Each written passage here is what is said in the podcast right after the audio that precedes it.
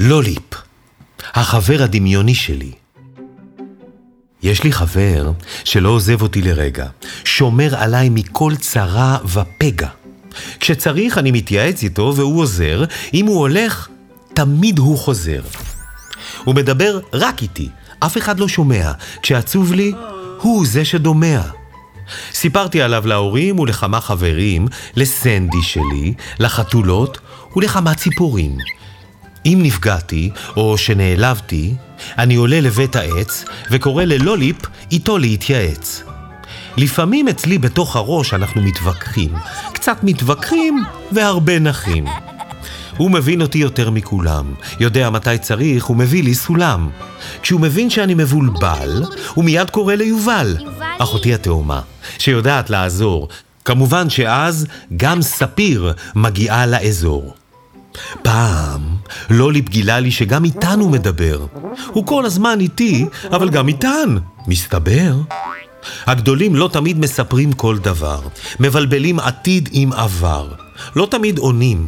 לוליפ מסביר לי למה הם מתכוונים. אומר לי מה מותר ומה לא, זו המומחיות שלו. הוא עוזר לי להתמודד גם כשאני פוחד. איתו אני אף פעם לא בודד.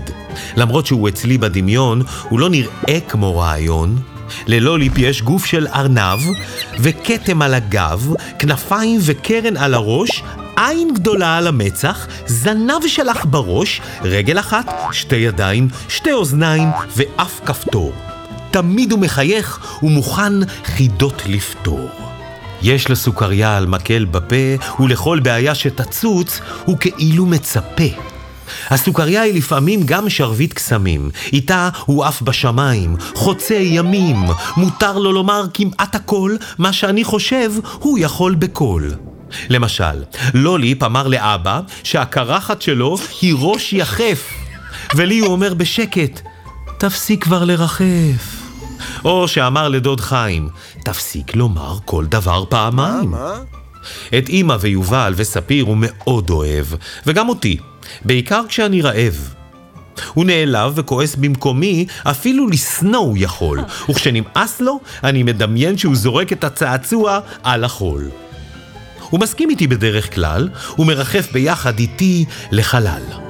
במשחקים ותחרויות, נגדו אני תמיד מנצח. הוא עוזר לי תעלומות לפצח. ביחד אנחנו נלחמים בדרקונים, עפים בשמיים כמו יונים, מגרשים שדים ורוחות וגם מפלצות. הוא יותר, אני פחות. עמוק בפנים אני יודע שהוא דמיוני, אבל לי זה הגיוני. וכרמית המורה אומרת שזה גאוני.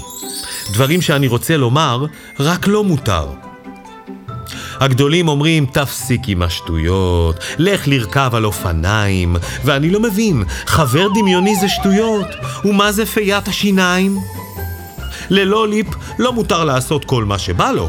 הוא לא מרביץ או מקלל, וזה לא קל לו.